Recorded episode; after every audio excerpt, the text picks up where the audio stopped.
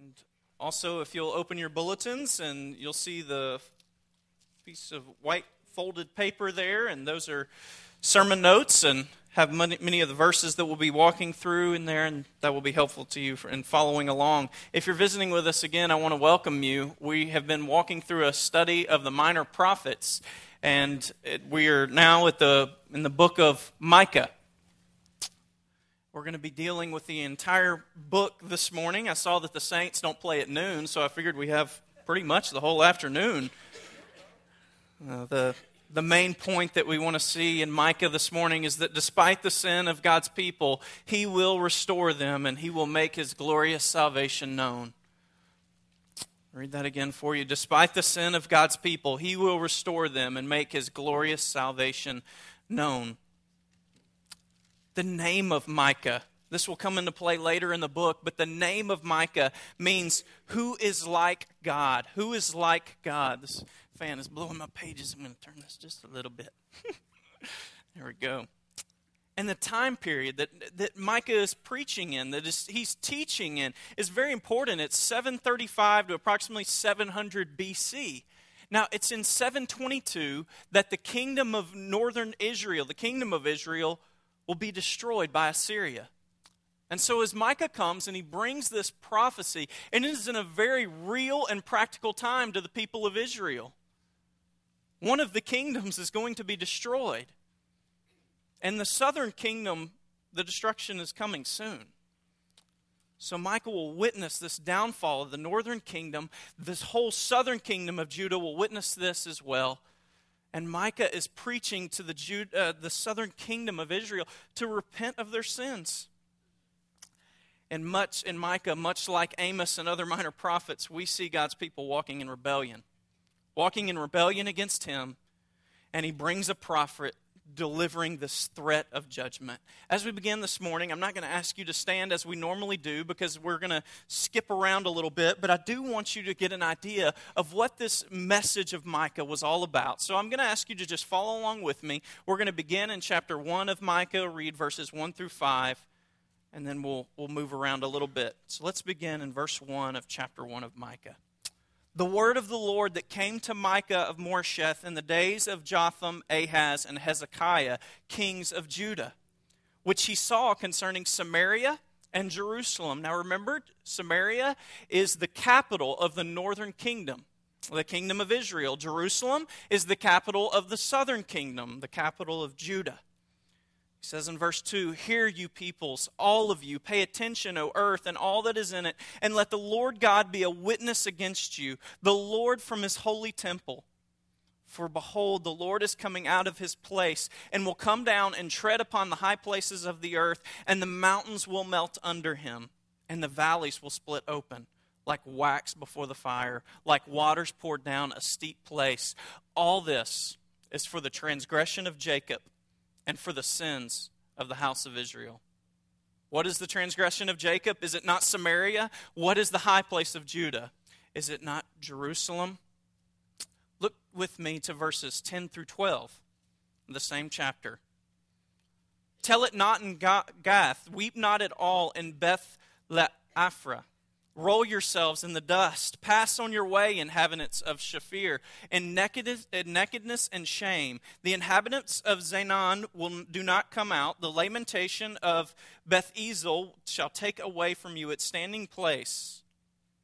For the inhabitants of Maroth will anxious, wait anxiously for good, because disaster has come down from the Lord to the gate of Jerusalem. Now, all these places, I wanted to give you just an idea of what's going on in Micah. And these places, if you just read them, could sound very confusing. But Micah is being very, very intentional. What he's saying here about these places, these are, these are word plays. For instance, the place that we mentioned, Beth Le'aphra, it, it means a house characterized by dust. And what's going to happen? Is the people there are going to roll in the dust in defeat and humiliation as they are defeated by the Assyrian armies. Also, the people of Shaphir. The name means a beauty town. It will, these people will pass on their way in nakedness and shame. The exact opposite of what the name means beauty.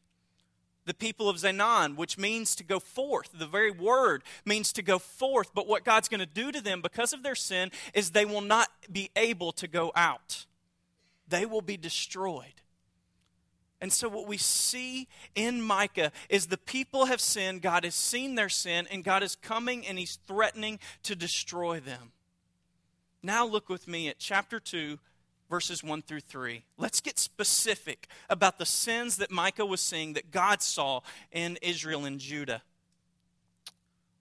Woe to those who devise wickedness and work evil on their beds.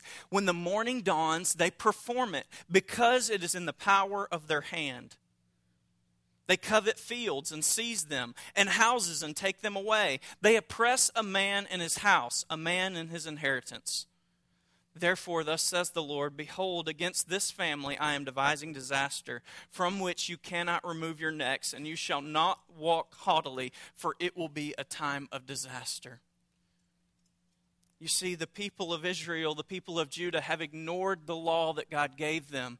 God gave them the law that said to care for other people, to show justice and love towards their neighbor. But what the people have done instead, particularly the people who have any sense of power, is they have gone and they've taken the lands of other people, particularly of the poor. They've shown injustice, exactly the opposite of what God commanded them to do. So, God will destroy them. As we read these things, in the minor prophets throughout, we see much of the same thing. God's people have been disobedient, God is bringing destruction. Now, this might sound severe to many of you. It may sound severe to Christians, and it probably really sounds severe to those of you in the room who don't know much about the Bible, who may not believe this.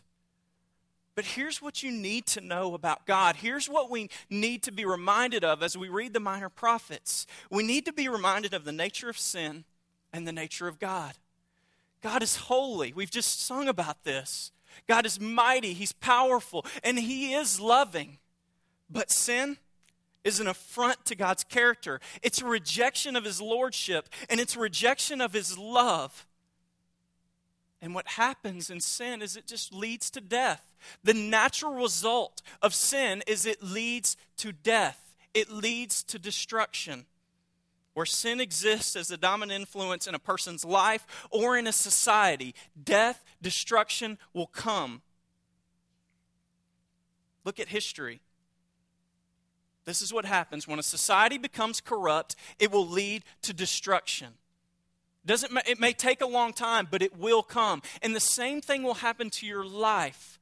If you seek sin, if it's the dominant characteristic of your life, if you don't seek God, you will die. You will perish. It is the way God has created the earth. Sin brings destruction. And so while you may find these things harsh, we need to be reminded of what sin is, and we need to be reminded of who God is. This is what happens to those who seek evil, to the wicked. There will be destruction. So I hope that the book of Micah is a reminder to us. I hope that as we study the minor prophets, and sometimes we, we hear this, we've been hearing this for the last several Sundays, a lot, but I hope it's a reminder to you. And I hope it re- encourages you to humbly seek the Lord. If it brings salvation, it's worth it. It is God's word and is intended to speak to us. So, as we look at the book of Micah, the question we want to ask is what does God want? If God's people are seeking evil and they're going to be destroyed by God, we need to ask what is it God does want? What is it He wants from us? And what does He want to do? What are His intentions? And so, the first thing we see, you can look at this in your notes God wants wrongs to be rebuked, especially among his people. God wants wrongs to be rebuked, especially among his people. This is very important to us, especially in a culture where we're so influenced by this thought of tolerance. That tolerance is the highest virtue of all society. That we need, what we need to do is acknowledge other people, care for them in whatever they think and whatever they believe. That thought infiltrates the church to where we begin to think what we need to do is just tolerate those that we go to church with, our brothers and sisters in the Lord. We don't need to confront them. We simply need to tolerate what they believe and the way they want to walk? How has this influenced the church? God wants wrongs to be rebuked, not to be tolerated. As you look in your notes, you see, and as we look in Micah, it shows us that God wants prophets, preachers who preach truth. You see, even in the day of Micah, religion was pre- prevalent. People loved a good sermon, but they wanted a specific type of sermon. They wanted a sermon that would tickle their ears, not convict. But God desires prophets who preach truth. Look at chapter 2, verses 6 through 11. There's this conversation going on here between these prophets who are preaching falsehood and the prophets who are preaching truth, particularly Micah. And so, beginning in verse 6, it says, Do not preach, thus they preach. One should not preach of such things. Disgrace will not overtake us. Should this be said, O house of Jacob? Has the Lord grown impatient? Are these his deeds? Do not my words do good to him who walks uprightly? This is the standard of preaching. Listen closely. Do the words of the preacher do good to those who are walking in righteousness? That is the standard we should hold to. Look at verse 8. But lately my people have risen up as an enemy. You strip the rich robe from those who pass by trustingly with no thought of war. The women of my people you drive out from their delightful houses, from their children you take away my splendor forever. Arise and go, for this is no place to rest, because of uncleanness that destroys with a grievous destruction. If a man should go about and utter wind and lies, saying, I will preach to you of wine and strong drink, he would be the preacher of this people. Micah, in contrast to these false prophets who tell them that everything's going to be okay, he rebukes evil. Look at chapter 3, verse 8. Micah says in chapter 3, verse 8, As for me, I am filled with power, with the Spirit of the Lord, and with justice and might, to declare to Jacob his transgression and to Israel his sin. While the other prophets and the priests in this area would be influenced by money, Micah was only influenced by the truth the truth of God's law and the truth of what God was saying would happen. Look at verse 11 of the same chapter.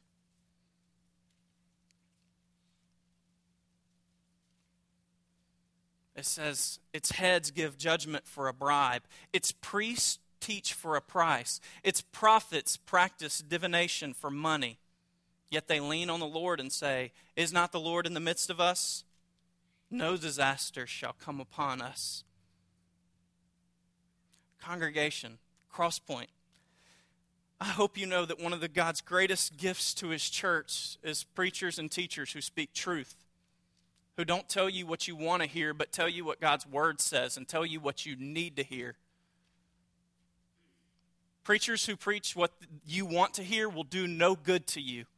They will bring no benefit to you but those who preach what you may not want to hear, things that might be unsettling, things that may force you to think through your life and reorganize everything about the way you live, this will bring eternal benefit to you. I'm not saying this because I'm standing up here. I'm saying this because this is what the word teaches us, and because we know that when we walk in sin, as we've seen is happening to Israel, it only ends in destruction, death. And so, one of the greatest gifts God can give to His church is ministers who preach truth, who confront you in your sin, who come to you personally and rebuke evil. But the problem is, it's not just preachers and teachers who need to be the ones speaking truth. It's all God's people. We're all responsible for speaking truth. We could be called a community of truth, truth speaking. Ephesians chapter 4, verses 15 and 23. These are in your notes.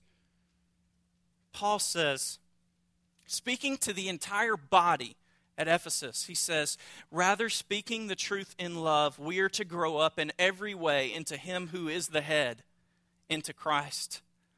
Look, this is the way we grow mature in Christ as we speak truthfully to one another, as we speak honestly, faithfully about God's Word and about the things of God. In verse 23, Paul says, Therefore, having put away falsehood, let each of you speak the truth with his neighbor, for we are members one of another. Believers, are you holding back? Are you holding back something that could be a benefit to a brother or sister in this body? If you speak truth, it can only be of benefit. Even if they run from it, you've been faithful. But if they repent, you've gained this brother or sister. It's a benefit fit to the entire body. Listen, we are called to speak truth to one another, and as we speak truth to one another in this community of faith, that is how we are built up into maturity in Christ. This is the method Paul gives. It's not enough for Christians to simply not tell a lie. That's what Paul said there, forsaking lying. It's not enough just to forsake lying. We must also speak the truth. Parents, are you teaching your children not just to not lie, but also to speak honestly, to speak lovingly, faithfully? This is what the body is called to do. A pastor friend once said, when we don't confront sin and speak truth, we exalt tolerance as the highest virtue. Is tolerance the highest virtue? In our community? When you go out into society, do you exalt tolerance as the highest virtue? Among your coworkers, among your neighbors, those you interact with, students, among people that you interact with, your friends, do you affirm them in their belief that tolerance is all we need? Society doesn't, life doesn't work that way. In God's world, we are required to speak truth to one another. We are required to speak God's truth. And this is what God desired of his people. He wanted wrongs rebuked. He wanted prophets who preach truth, and he wanted people who respond to truth. People who respond to truth. Look at chapter 3, verses 1 through 3.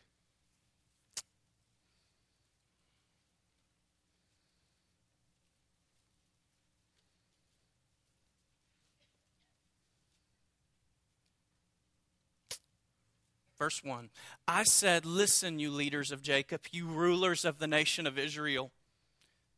You ought to know what is just. Yet you hate what is good and love what is evil. You flay my people's skin and rip the flesh from their bones. You devour my people's flesh. You strip off their skin and crush their bones. You chop them up like flesh in a pot, like meat in a kettle. Now, this may it does sound extremely brutal. And it may not have been these people directly performing these things, but by their oppression and lack of care of God's people, inevitably they were guilty. They were guilty. They were responsible. And what God's saying is, you had the opportunity to know justice. These people of Israel had the law, they had God's words. And so, of all people in this society, these people should have been the ones who were enforcing justice. But instead, they were hating it. They wouldn't respond to truth because evil brought too much benefit. They had a love of self that overruled their conscience and care for others. The same can happen to us. If we receive benefit from some evil, we might begin to love that more than we love God. We might begin to love that more than we love justice and doing right. Chapter 6, verse 12. God says, Your rich men are full of violence, your inhabitants speak lies, and their tongue is deceitful in their mouth. Again, they're not speaking truth to one another. God desired, desired people who would respond to the truth, but instead they continued in their evil. In chapter 6 of verse 8, this is the most popular verse probably of all the book of Micah. God says, or Micah says from the Lord, He has told you, O man, what is good. What does the Lord require of you but to do justice, to love kindness, and to walk humbly with your God? I want to bring out this point even more. You see, justice has been an issue that's come up in some form in practically all of the minor prophets that we've studied. And I, I hope that one day we as a church can do a, a full survey of biblical justice. But suffice it to say for today that biblical justice is not just this negative sense of, of, of, a criminal getting what they deserved. That's not all God is speaking of here, and that's often what we think of when we think of justice a courtroom setting, someone who's done wrong, and the judge giving them what they deserved. But that's not what God is talking about. It also has a positive connotation in which all the people were to be provided for. You see, God required of his people to put systems in place which would prevent other people from being trampled on. Even the year of Jubilee meant those who had fallen on hard times and had to sell their fields, they would have their fields returned and their debts fully forgiven. God had placed these systems within the people of Israel so that all people would be taken care of, all people would be shown love and kindness and generosity. But instead, the people of Israel had rejected these laws. They saw that they could get benefit if they took and kept those fields. The people in power had gone to those who were poor and they had taken their fields for themselves.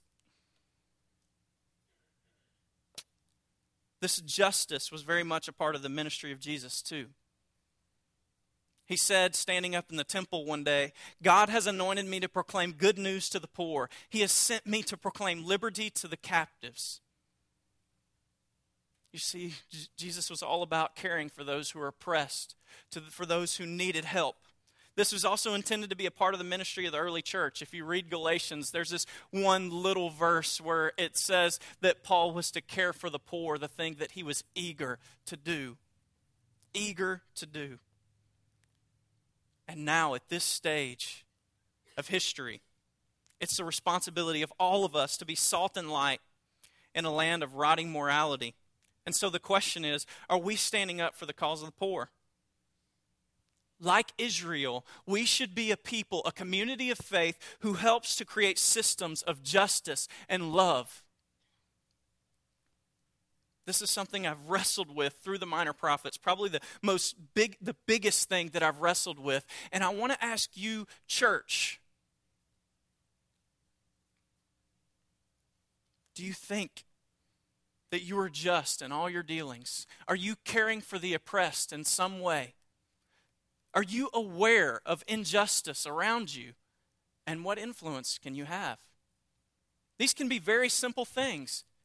People who aren't being loved, who aren't being cared for. There are many in our community, our people I know that are caring for children who aren't really being cared for. But I want to ask you, all of you, are you doing something? This is a subject that we need to personally and corporately study much more because one of the main reasons the people of Israel were being judged is because they didn't care for people. They didn't care for people. And I fear that this could be one of the greatest tragedies, the greatest sins in the church today. It's not about just giving a buck to the guy on the corner. It's about creating sustainable systems in which these people can get out of poverty. This requires us to rearrange our lives. It threatens our comfort. But it is something that is a priority to God and should be a priority to us. So, what did God want? God wanted prophets who preached truth, and He wanted a people who would respond to truth. We also learn in Micah what happens when people don't listen to God. First, God will stop speaking. In chapter 3, verses 4 through 7, he's speaking of these prophets who are not speaking rightly about what God has said. In verses 4 through 7, it says, Then they will cry to the Lord, but he will not answer them. He will hide his face from them at that time because they have made their deeds evil. God will hide his face. Thus, the Lord, concerning the prophets who lead my people astray, he says, Those who cry peace when they have something to eat, but declare war against him who puts nothing into their mouths. Therefore, it shall be night to you without vision, and darkness to you without divination. The sun shall go down on the prophets, and the day shall be black over them. The seers shall be disgraced, and the diviners put to shame. They shall all cover their lips, for there is no answer from God. Christian, if God is speaking to you and you continue to disobey, continue to resist, God might stop speaking to you. Those of you who haven't become a believer, that you haven't listened to God, but you sense God pulling at your heart, if you continue to resist, there will be a day when God says no more. And he will speak no more. This is what happens when we don't listen to him. Also, we'll be dissatisfied. Turn with me to chapter 6, verses 13 through 15.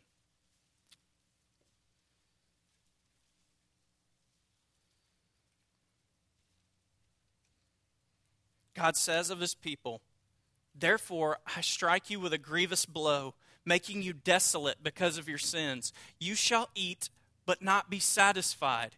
There shall be hunger within you. You shall put away, but not preserve. And what you preserve I will give to the sword. You shall sow, but not reap. You shall tread olives, but not anoint yourselves with oil. You shall tread grapes, but not drink wine. For for you have kept the statutes of Omri and all the works of the house of Ahab and walked in their counsels. What God is saying is you've rebelled against me, and because of this, all the work that you try to do will no longer bring any sense of satisfaction. You will always be dissatisfied, seeking more, seeking more, but never finding what you want never finding what you want. This is what happens when we rebel against God and we don't listen to Him we will be miserable in our dissatisfaction.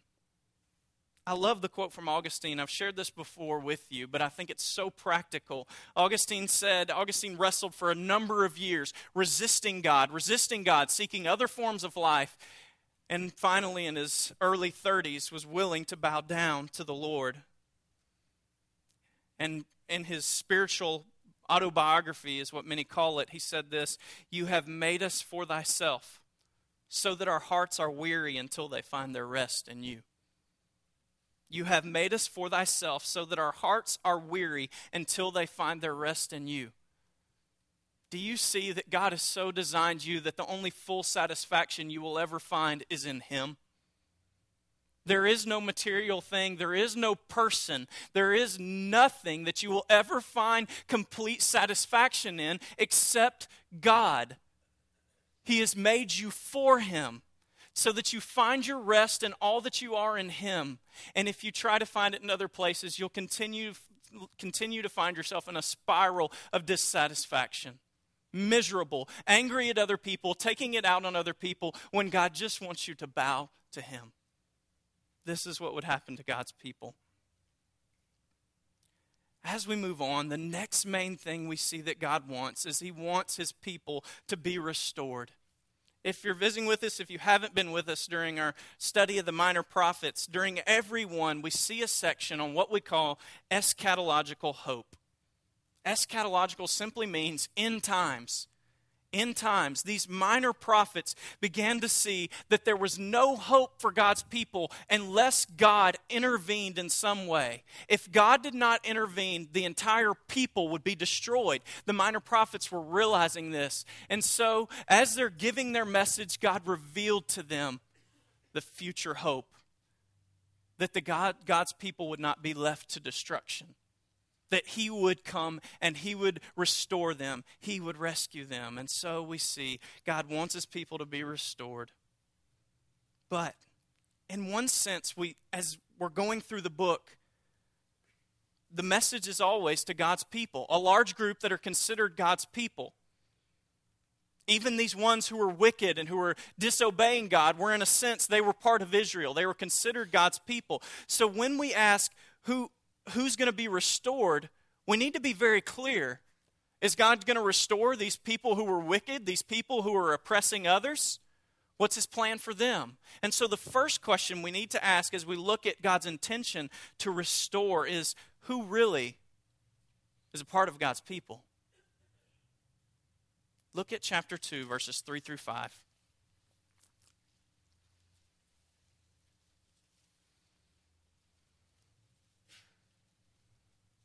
Verses 3 through 5. You have one of these verses in your notes, and I put it there so that you would be somewhat startled because it, you know, it's funny that they write this in Hebrew, then when they translate it to English, it still doesn't make sense sometimes. It's really interesting. We still have to really just dig and make sense of it. And so I want to make, hopefully make sense of this this morning.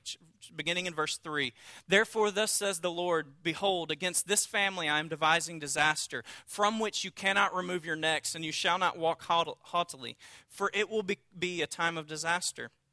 And that day they shall take up a taunt song against you and moan bitterly and say, We are utterly ruined. He changes the portion of my people, how he removes it from me. To an apostate he allots our fields. This is the wicked who are calling out when God is destroying them. And they say to an apostate, God gives our field. Verse 5 Therefore you will have none to cast the line by lot in the assembly of the Lord. You see, having land in Israel meant being a part of God's people. We studied Joshua a little while back, and when the Israelites came into the promised land and began to take it, destroying these other people groups, they came in, and when they came into the promised land, jo- Joshua, you remember, divided the land. Having a piece of property in the promised land meant you were a part of God's people. But look at what happens to these people who were wicked who are oppressive. In verse 5, you will have none to cast the line by lot in the assembly of the Lord. What God is saying is, these who are wicked will one day have no right to anything in the promised land of Israel. In other words, they will no longer be a part of God's people. They are not a part of God's people. So, who is not involved in this? In this restoration, it's not the wicked. It's not these wicked ones. But look at chapter 4 with me. Chapter 4, verses 6 through 7, we will see who will have part, who will have a share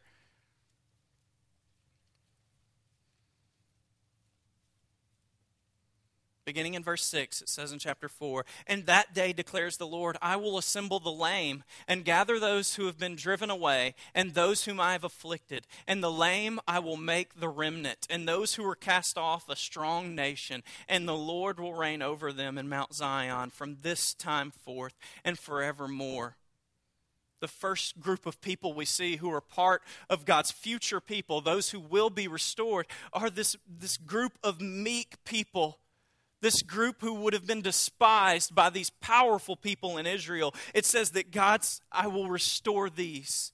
I will make these the remnant. And then in chapter 7, verses 8 through 9, we see another group. We could call them the humble.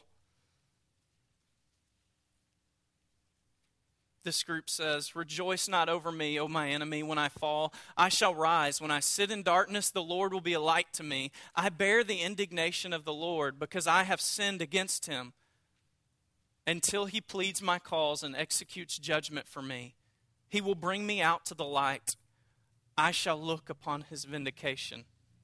We see these two groups these meek ones and also these, again, very meek, humble people, the ones who bow to the Lord, who call out for his grace and mercy, these are the ones that he makes his remnant. And these verses are remarkably similar to the Beatitudes of the Sermon on the Mount. Remarkably similar. Listen to these verses from Matthew chapter 5. You don't have to turn there. Blessed are the poor in spirit, says Jesus, for theirs is the kingdom of heaven. Blessed are those who mourn, for they shall be comforted. Blessed are the meek, for they shall inherit the earth. Blessed are those who hunger and thirst for righteousness, for they shall be satisfied. Blessed are the merciful, for they shall receive mercy. Blessed are the pure in heart, for they shall see God. Blessed are the peacemakers for they shall be called sons of God. And blessed are those who are persecuted for righteousness' sake, for theirs is the kingdom of heaven. You see, the assignment that God has given us on this earth to make disciples of all nations, to live righteously, justly, in a kind and generous way, sometimes just results in pain and difficulty it should always look like humility. And Jesus said, To these I will give the inheritance. These are my people. These are the ones who will receive the reward. And so, these back in Micah who have suffered under these who are harsh, these who are unjust, God will bring them in and He will create a remnant. And so, the first thing we see in God wanting His people to be restored is we see who His people are those who call out to him, who trust in him. But we also need to see how will he restore them. Micah gives us hints of this, of the hope for us. Look at chapter 5 verses 2 through 5. I know you're flipping around a lot. Thank you. Look at verses 2 through 5. But you, O Bethlehem, Ephrathah, who are too little to be among the clans of Judah, from you shall come forth for me one who is to be ruler in Israel, whose coming forth is from of old, from ancient days. Therefore he shall give them up until the time when she who is in labor has given birth then the rest of his brothers shall return to the people of Israel, and he shall stand and shepherd his flock in the strength of the Lord, in the majesty of the name of the Lord his God, and they shall dwell secure. For now he shall be great to the ends of the earth, and he shall be their peace as we look at these passages, as we look closely, the mention of Bethlehem reminds the hearers, reminds us of God's promise to establish the kingdom of David forever. You see, the kings after David had all been wicked, and even David in his own way failed. And if there's one thing that God's people saw, it was that no person could rightly rule God's people except God.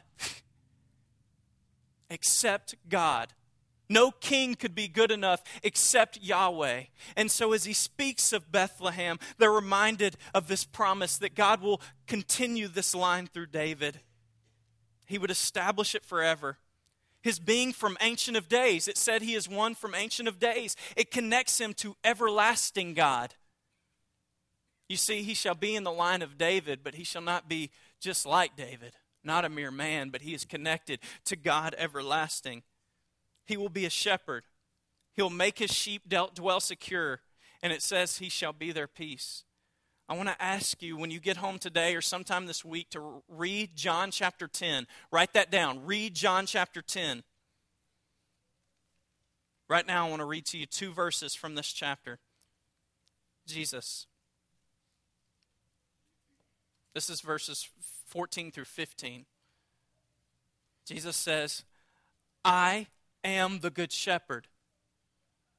I know my own, and my own know me, just as the Father knows me, and I know the Father.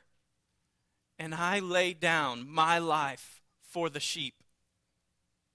I lay down my life for the sheep. If we look other places, we know that he doesn't just lay his life down for the sheep, but he also raises his, he is raised again and he now is your peace. This is how God restores his people. He sends himself, he sends his son, and through him, he brings you peace. I want to ask you, congregation, visitor, do you have peace? This is ultimate peace. Jesus, the Lamb of God, the one that He intends for you, He is your peace. He is your forgiveness, salvation forevermore. This is the only way God restores His people. It's through His Son. It's through His Son. So, the next thing we see that God wants is He wants His character to be known.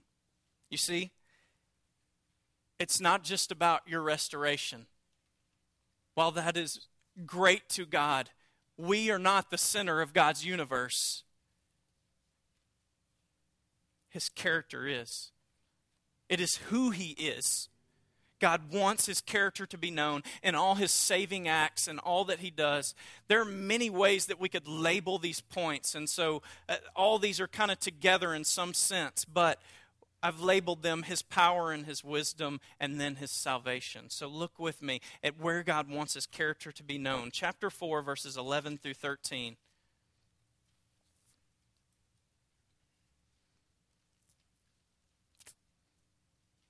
God says, speaking about his people, the one that he has as his remnant, He says, Many nations are assembled against you, saying, Let her be defiled, let our eyes gaze upon Zion. But they do not know the thoughts of the Lord. They do not understand his plan, that he has gathered them as sheaves to the threshing floor. Arise and thresh, O daughter of Zion, for I will make your horn iron, and I will make your hooves bronze. You shall beat in pieces many peoples, and shall devote their gain to the Lord, their wealth to the Lord of the whole earth. What God is saying is that Israel was always being threatened with total defeat. After the northern kingdom was defeated by Assyria, the southern kingdom would be defeated by Babylon. That's what Micah is speaking of.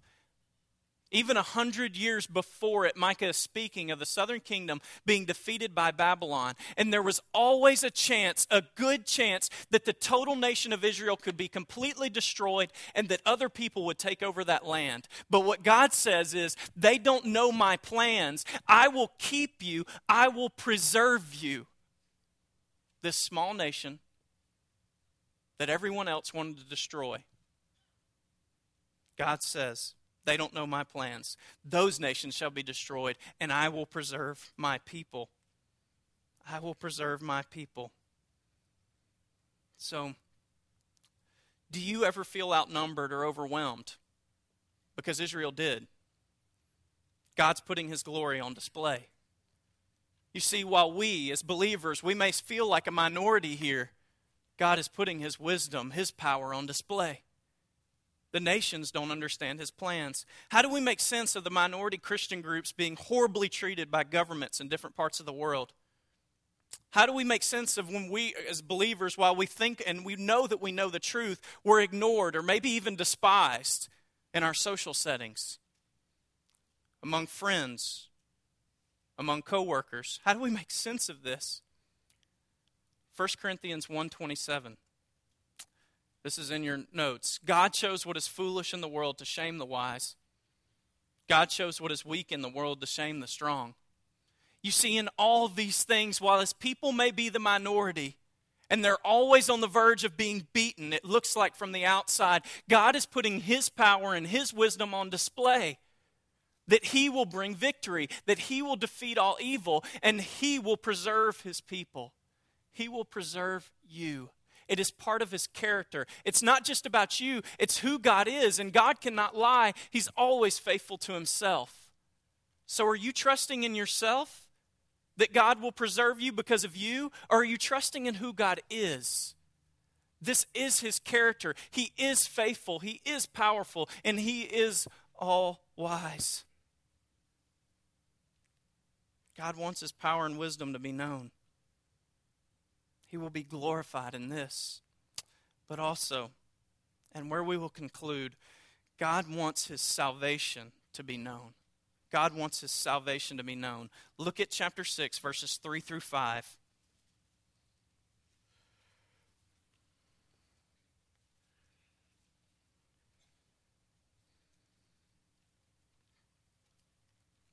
O oh, my people, what have I done to you? How have I wearied you? Answer me. For I brought you up from the land of Egypt and redeemed you from the house of slavery. And I sent before you Moses, Aaron, Miriam. O my people, remember what Balak, king of Moab, devised, and what Balaam, the son of Beor, answered him, and what happened from Shittim to Gilgal, that you may know the saving acts of the Lord. What God is calling his people to do here is to always look to the past and to remember how he has been faithful all along. As you may doubt, as you may struggle, will God be faithful to me? Is God going to take care of me? What He wants you to always know is He's always been faithful in the past, and so He will always be faithful in the future. He will be faithful now, He will be faithful forever. He is the God of salvation for all time. Do you have a spiritual autobiography where you count God's work in your life? This is what God was calling his people to do. Look to the past to how I've worked in your personal history, in the history of your nation. I want to encourage you, even this week, this week, to write down where God's been faithful to you in the past. Write down, tell your story, no matter how long it's been and the things that He's done. Write them down and when you become discouraged, go back. read. God is always a God of salvation. He's always a God of, sal- of faithfulness. And He wants you to always remember this. And so I want to encourage you personally this week to go and write down where God's been faithful in your life. If you can't remember anything, then there are some problems that you need to talk to someone about. If you can't see where God's ever been faithful to you, then you need to talk to a strong believer, someone you respect, because there are issues there. God wants his character to be known, his power, wisdom, his salvation. This is where we where we close. Look at chapter 7 verses 18 through 20. You'll remember that I told you at the beginning that Micah's name means who is like God. Who is like God? Look at verses 18 through 20 with me.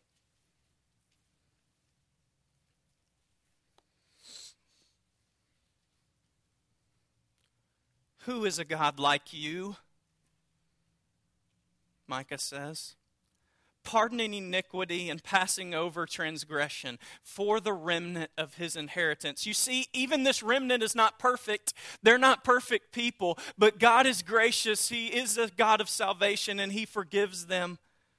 He does not retain his anger forever because he delights in steadfast love. He will again have compassion on us. He will tread our iniquities underfoot. You will cast all our sins into the depths of the sea. You will show faithfulness to Jacob and steadfast love to Abraham, as you have sworn to our fathers from the days of old. As we close, who is a God like this? Of all you're putting hope in, is it anything like this God?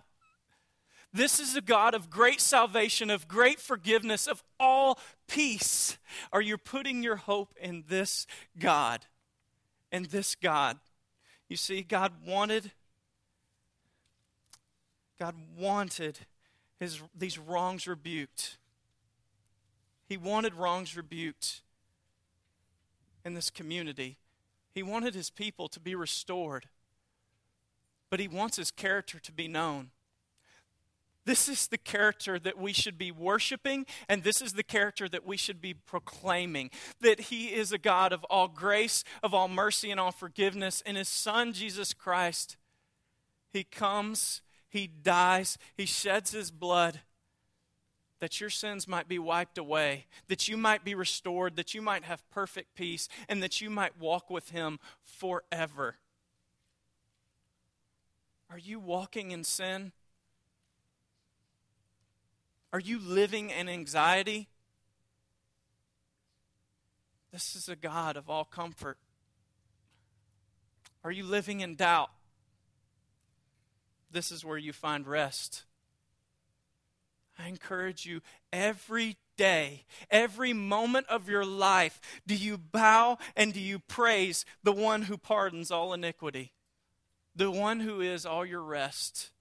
You find comfort. You find everything in this God. And this God. I want to ask Stephanie to come forward. As she does, just as a time of response,